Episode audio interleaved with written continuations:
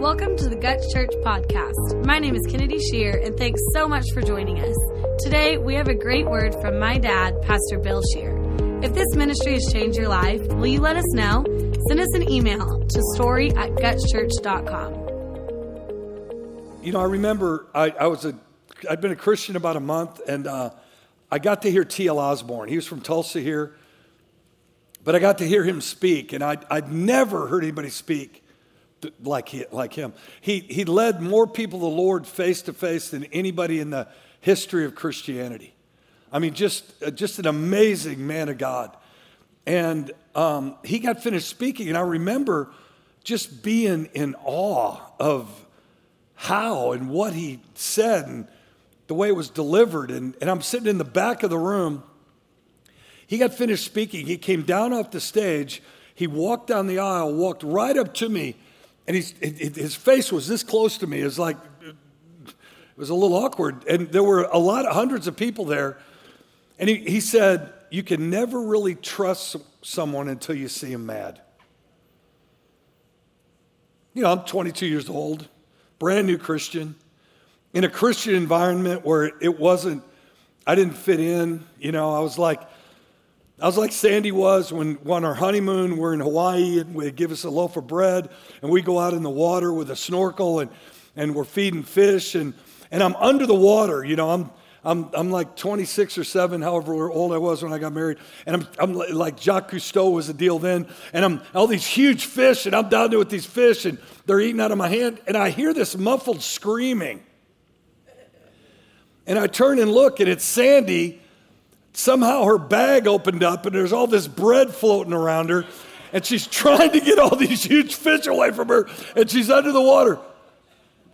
They were huge. And um, she's over the sand. They were huge. And um, and she's trying she's but she's under the water and i could and i'm under the water. And i'm that's how intense she's and she still screams at me like that. But i could hear her and but that's how i was in a lot of big Christian settings as a new Christian. I'm just going like this, just trying to get all these people away. Well, he comes up and he says, like You can never really trust someone until you see him mad.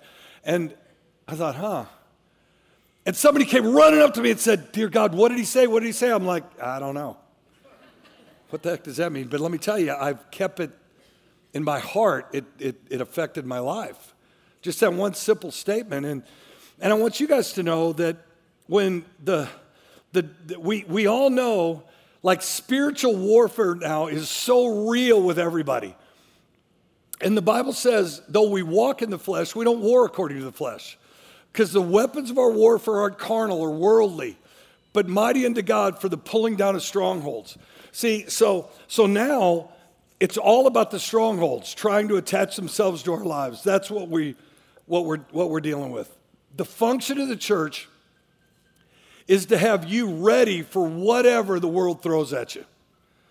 You know, a few years ago, two or three years ago, the, the election cycle put everything in turmoil, and then the, the pandemic did, and then it's like, dear God, what are we going to do? And, and some of it caught, um, it caught all of us off guard. It caught the church off guard. And as a, as a leader, you know, Sandy and I take this very serious. We're very serious about leading this church.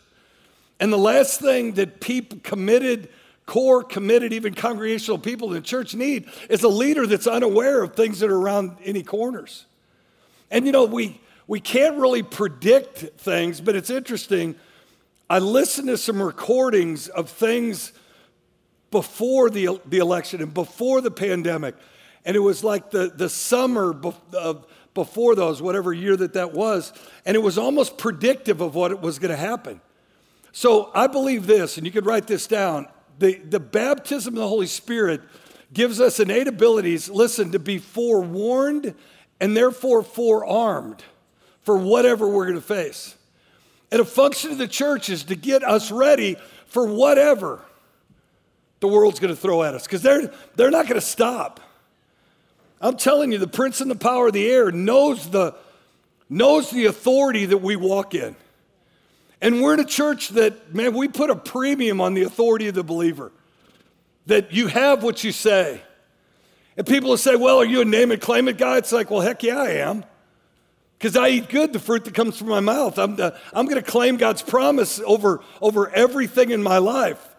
It's not about name, it, eh, name and claiming stuff. And I'm going to get into that in about 15 minutes. But on Wednesday nights, we're going through the book of Romans. We went in August, we went through Ephesians. The beginning of September, we started going through Romans. The Romans is split into four categories. The wrath, it starts off with the wrath of God, where it's like, oh my gosh. Well, last Wednesday night, with any of you guys have ever been in kind of a fist fight or a street fight or something? They last like 15 seconds. 20 seconds. This was like a 40 minute street fight that, that it was like, oh my gosh, I was out of breath. It's like, I got to go sit down somewhere. This is, this is crazy. But because Paul opens up his communication with the church at Rome with the wrath of God. And see, I think people mistake that because of religion. And when I say people, I mean probably over 90% of people have no idea the true definition of the wrath of God. The wrath of God is not God's index finger and lightning shooting off that finger and zapping you. That's not his wrath. The wrath of God is okay, that's what you want, that's what I'll give you. Yeah, that's what you want. You, you, you've, you pressured me into this, and that's what we do. We pressure God. You know, you'll think, well, you know, the, the, the Israel in the Old Testament was just a series of failures. It's a history of failure. And, and they, man, they wanted, they wanted to have idols. Everybody else gets idols. We want idols. God, Dad, everybody's doing it. Man, why can't I do it? It's not that big a deal. You know what God did? He gave them 70 years of captivity in the capital of idols, Babylon. They wanted a king. God, God gave them Saul. They wanted the law. God gave them the law. They couldn't, they couldn't keep it. All the law did was condemn them. But doggone it, they want the law. See, understand the fallen nature that we have that that's, that's the biggest thing we have to overcome is, is we, we, get what we, we get what we want.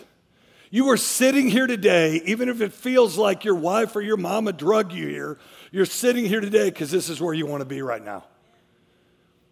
And when we get into sin, that's, we're there because that's where we want to be. See, understand that. We've got to get over those kind of things that are about our old nature.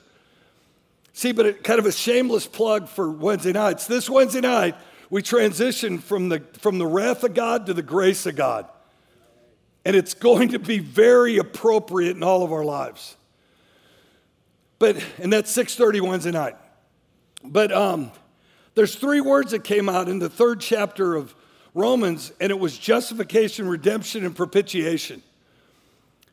Uh, justification factors into this this message today that justification, what it means is justified, never sinned. See, we're justified in Christ. Me trying to impress people is futile.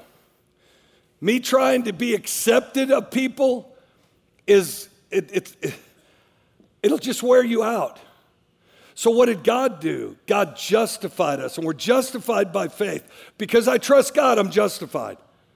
And I trust God because of the power He's given me, the grace that's on my life. There's some people that are in this room right now, you're trying to push away. You're trying to fight off this life of faith. But let me tell you something once the power of God is operative in your life, you might as well just cave. You might as well just relent. You might as well just say, okay, listen, I'm going to trust you, God. And, and, but then it gets to a point where it's like I started trusting God. I don't trust anything else anymore. You know, back in the pandemic when it first started, man, trust the science, trust the medicine. It dawned on me, it's like, wait a second, all my trust goes to God. I don't have any trust for them. I'm not going to put my trust in science. I'm not going to put my trust in medicine. I'm going to put my, my trust is in God 100%. See, we've got to be all in people for the gospel to work in our lives. But justification is just as I'd never sinned. It's like, wait, but I know I have. So we try to argue with God. And let me tell you, the Bible says that God takes our sin and throws it into the sea of forgetfulness. God forgets your sin. God, we, we, we become identified with Christ to the point where we're hidden in Christ. You know, it's interesting because there's terms the world is using that, man, we want to, we socially, we want to go on the attack identifying with different genders or different animals or different things. Let me tell you, we've been preaching identification in Christ for decades. See, the world's just trying to pervert it a little bit. Man, I want to enter into that conversation. I want to, I want to, you know, it's, it's the, the idea if we're doing our jobs. I, I remember back in the 70s and 80s, with the, the, the, they're taking God out of schools, they're taking prayer out of schools. So terrible, they took prayer out of schools. I need them to teach them how to read, how to write, how to, how to add and divide and subtract and, and language skills. I'll take care of the faith part of it. Yeah, but what if Hindus get up and pray? Let them. I'm not kidding you. If I'm, if I'm raising Taylor right, if Taylor's raising Charleston and Tripp and Delta and Doc, if he's raising them right, man, let me tell you, the, the, man, a, a Muslim or a Hindu could get up and pray. There's no power in it, there's no life in it. See, get over yourself. We're the ones with the power, we're the ones with the authority. We're the true believers in the living God. So here let's here, let's go to the creator of life today. You guys ready? Turn your Bibles to Matthew 6. Matthew 6, starting at verse 25. Therefore, this is Jesus. Therefore, I say to you, don't worry about your life. Stop right there, underline that, highlight that. Don't worry about your life. How much of your life at this point have, have you devoted to worry? And it goes, how, can you add anything to your stature by worrying? No, you're not going to grow. You're not going to develop. Nothing's going to, all it's going to do is tear you down. And you have to understand every bit of the world, every bit of the narrative of the world is laced with fear and depression and anxiety and worry. So, here, what does Jesus say? Don't worry about your life, what you'll eat, what you'll drink, what, what, what you're going to wear, what you're going to put on your body, what you're going to put on. Is not life more than food and the body more than clothing? You're like, oh, yeah. See, my life is best lived in God's word. I've realized that. I'm not going to live by any other information. You'll say, well, we can't be closed minded about it. I am. I, I really am. The doors and the windows of my life of, of the narrative of the world be, factoring in my life, those days are over. Okay, so Matthew 6 31 then. Therefore, don't worry, saying, whenever you're tempted to worry, we all are, stop talking. Clench your jaw. Don't uh, press your lips together. Don't speak. When you're tempted to worry, so what does Jesus say? Don't worry, saying, what shall we eat and what shall we drink or what shall we wear? For after all these things, the, the godless human beings, the Gentiles, after everything that they seek, for your heavenly Father knows that you need those things. God knows you've got a truck payment. God knows you have a mortgage. God knows you want to feed your family. Man, God knows you want to give gifts to your kids on, on their birthdays. God knows all these things. Just like the Gentiles are going after those things, in ways without God, we don't go after those things at all without God. God factors into all of it. In verse, verse 33, Matthew 6 33, Jesus says this, but, so here's where he starts talking to him now. Seek first the kingdom of God and his righteousness, and all these things that the, the godless are seeking, they're going to be added to you. I'm telling you, you guys have heard me say this before, but it dawned on me many, many, many years ago that everything in my life that I value came to me. Everything in Pastor Sandy's life that she values has come to her. We haven't had to go scour the earth for anything. I mean, I'm telling you to the nth degree. So, if everything we value comes to us, what are we going to worry about? Seek first. Remember, it, it, it, we could cross reference taste and see that the Lord is good. Because what, what that is, and that's cross reference with the woman at the well. And Jesus said, No, no, if you knew who was asking you for a drink, you'd ask me for a drink because I'm offering something that you'll never thirst again. See, that's the trust that I have in God. The trust that I have in God right now is like, wait a second, whatever I need in November or whatever I need in 2023 or 2024 or 2025, it's all going to come to me. That's how God does it. I personally believe the way God does anything is the way He does everything. God's consistent with His character and His nature. Man, I know God now. I know how God, I know. No, there's people that say, well, you never know God. Hold it. I do. And you don't have to say that to somebody that says, well, you never know what God's going to do. But let me tell you, if you go to church here and you're committed to the word, you know what God's going to do. Man, if you get symptoms and there's disease or there's illness, God's a healer. If you're without something, God's a provider. If you feel vulnerable, God's your protector. To the point where the Bible says God's our rear guard. Notice that the whole armor of God's all on the front side for us to be on the offensive. It's like, what do we do if the enemy comes? He can't stab us in the back. God's our rear guard. God's going to take care of that side. It's things we can't see. We all have blind spots. In verse 24, the Bible says, Therefore, whoever hears these sayings of mine, which is what's happening today, and does them, I liken him to a wise man who built his house on the rock. And the rain descended, and the floods came, and the winds blew and beat on that house, vehemently beat on that house, and it didn't fall, for it was founded on the rock. See, now listen, because this is this is Jesus is not talking about houses here. He's talking about lives. But everyone who hears these things of mine and does not do them will be like a foolish man who built his house on the sand.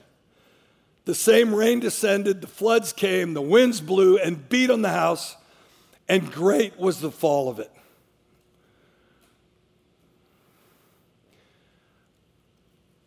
And so it was when Jesus had ended these sayings that the people were astonished at his teaching.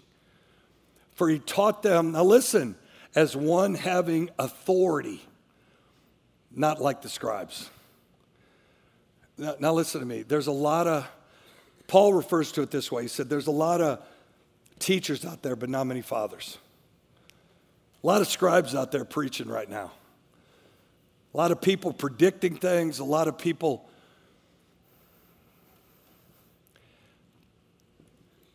Everything we live by. The, the only reason, honestly, you should make this your church and this your church home is because of the premium on God, of God's promise that we put everything on. I'm just telling you. See, the bottom line with this is Jesus said, You're either for me or you're against me. He was the Word made flesh. We're either for God's Word or we're against God's Word. See, and understand what the role religion plays in this. In Hebrews, the 12th chapter, the writer of Hebrews says, Therefore, since we're surrounded by so great a cloud of witnesses, let us lay aside, listen, listen to the, to the verbiage here. Let us lay aside every weight and every sin that so easily ensnares us. And let's run this race with endurance as one who wins. But listen, it says, lay aside. Like if there's something heavy in your life, which all of us have heavy things, we're not designed to carry them. The Bible says, Cast your care upon the Lord, for he cares for you. Why? You're not built to carry it. See, the world is trying to, man, the world is, is, is doling, baiting us with so much fear to get us to a place where now I question my mental health and maybe I'm in depression and I'm not saying those aren't real things in people's lives, but there is a way to combat it. There is a way for you to avoid that in your life. You've got to avoid it. Let me tell you, if you put your mind, the Bible says, keep your mind stayed upon Him, upon His word, His promise. Keep your mind there. Guard your heart with all diligence, for out of it flows the very the issues, the essence of life. Man, it's like, it's like, Every, every, every situation, everything. See, God graces us generally. God gives us all His grace, and His grace is sufficient. And then God graces us individually and specifically and situationally. Right now, if you got a business deal, God's gracing you for that business deal. Right now, if you got symptoms in your body and you're seeing a doctor, God graces you for that. Now that now you're not you're not coming into a situation weak and timid and man, I hope this works out. No. Man, I'm telling you, all things work together for good for those who love God and are called according to his purpose. Hebrews 12, 2 says, looking unto Jesus, the author and finisher, the architect and builder of our faith, who for the joy set before him endured the cross, despising shame, and then sat down at the right hand of the throne of God. Let me tell you, you have an architect of, in, in your life. You've got a builder in your life, and that, it's Jesus, it's His Word.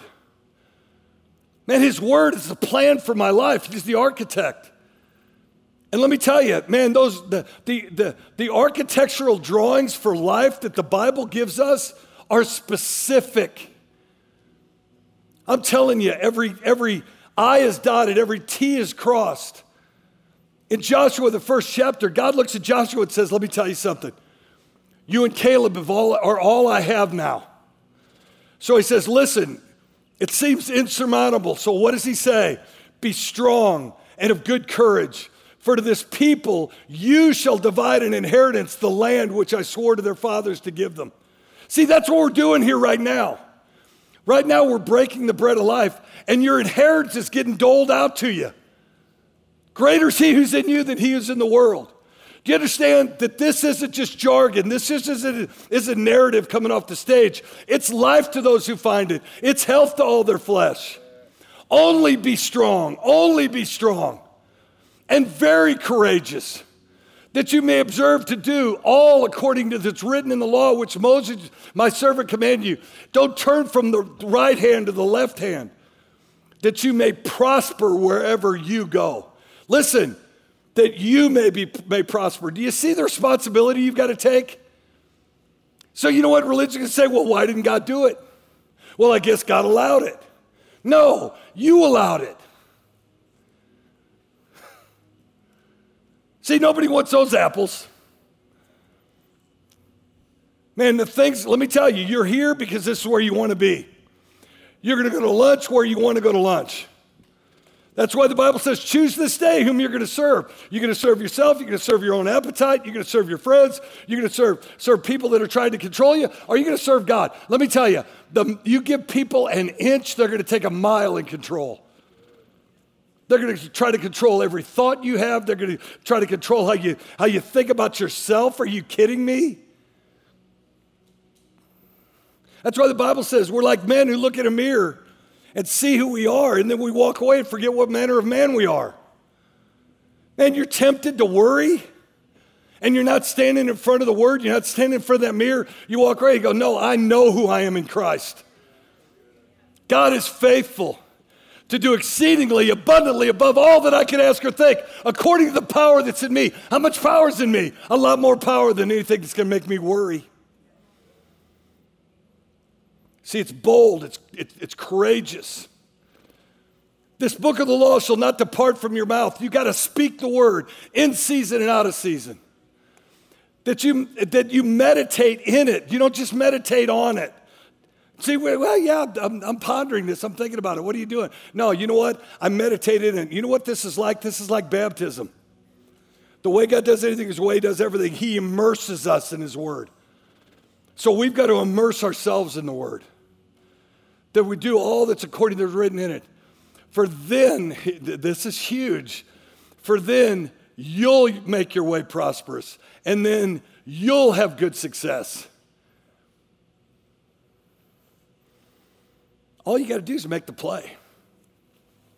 God's going to put you in the right position. You got to make the play. Have I not commanded you be strong and of good courage? Don't be afraid or dismayed for the Lord your God is with you wherever you go. Can I, can I, can I bring this specific to specifics in your life? You're bringing the force of heaven with you.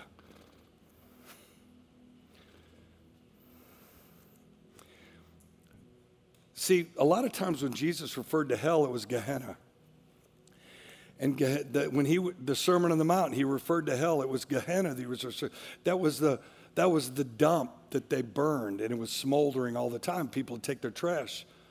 When Israel had child sacrifice, they'd take babies to that to Gehenna. Animals that died, they took it to Gehenna, and they burned it, so it stunk of death. Well, that's how Jesus referred to the life of hell that, the, that we get outside of Him. See, God's with us wherever we go. God calls us to our purpose and gives us life to even dead or dying areas. And you'll say, well, give me scripture reference for that, right? We serve a God who calls those things which be not as though they were. That's our purpose and gives life to the dead.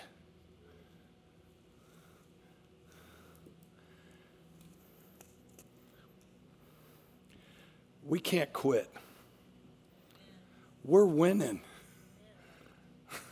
This isn't, no, let me tell you, you go to Vegas, you get on a winning streak, and I walk by that table you're winning, you got all your chips.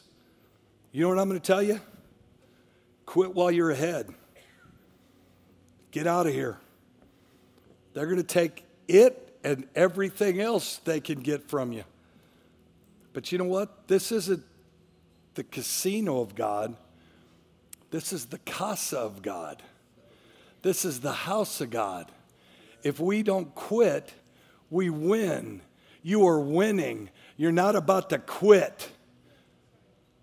And let me just tell you, I need you guys to help me.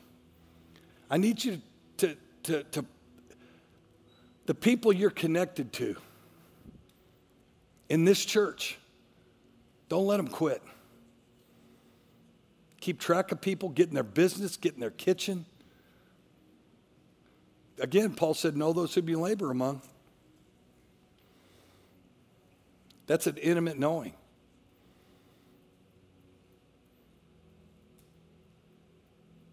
Is your life right with God? Is Jesus the Lord of your life? You know, I, I, I spoke to a man Friday night Sandy and I went out to eat with Golden, and she brought Kennedy and Dawson with her.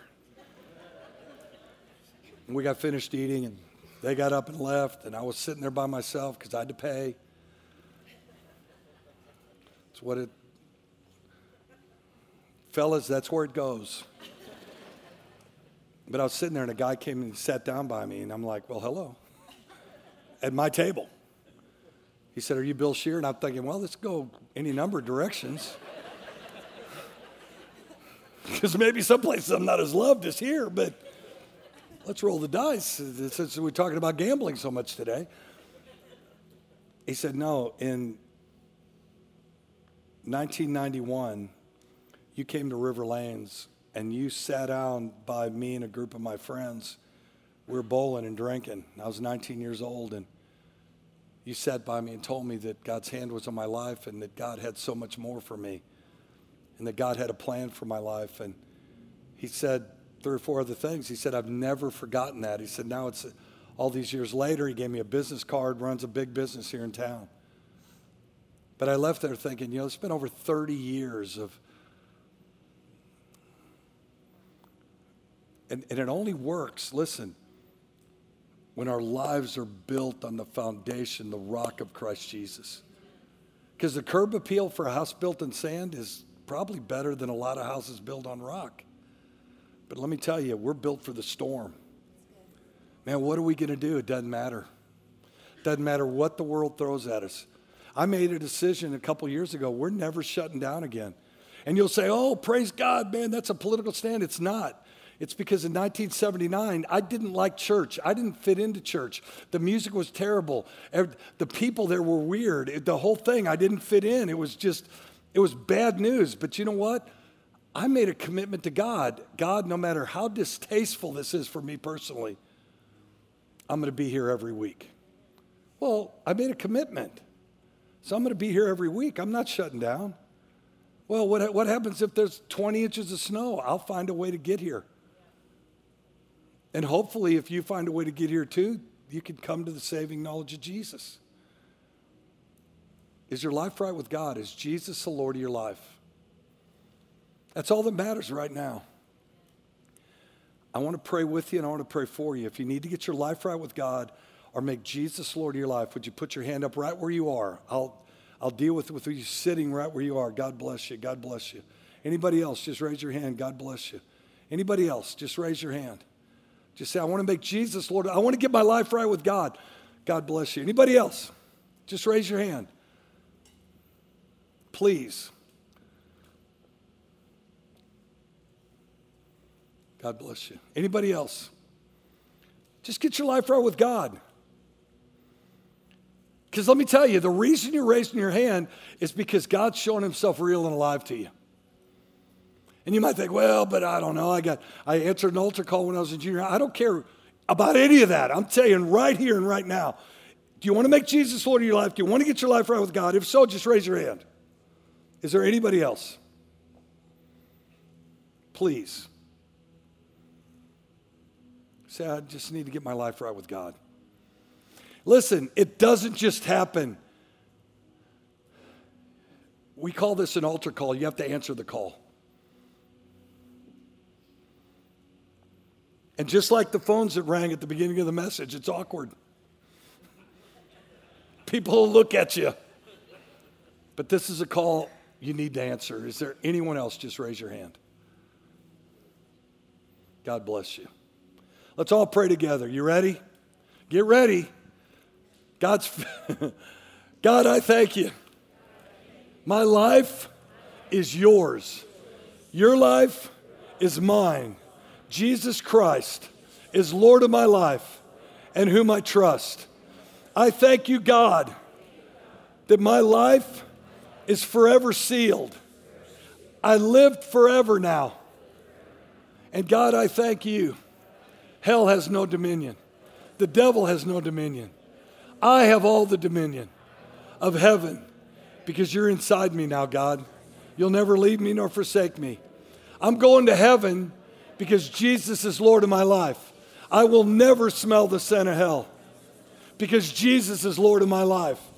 And God, I call heaven into my life in every square inch in Jesus' name. I'm the head and not the tail. I'm above only and never beneath. Greater is he who's in me than he who's in the world. I'm created in Christ Jesus for great works, and I'm going to walk in them. In Jesus' name, amen. Thank you so much for listening to this podcast. If you'd like more information about the ministries of Guts Church, visit our website at gutschurch.com.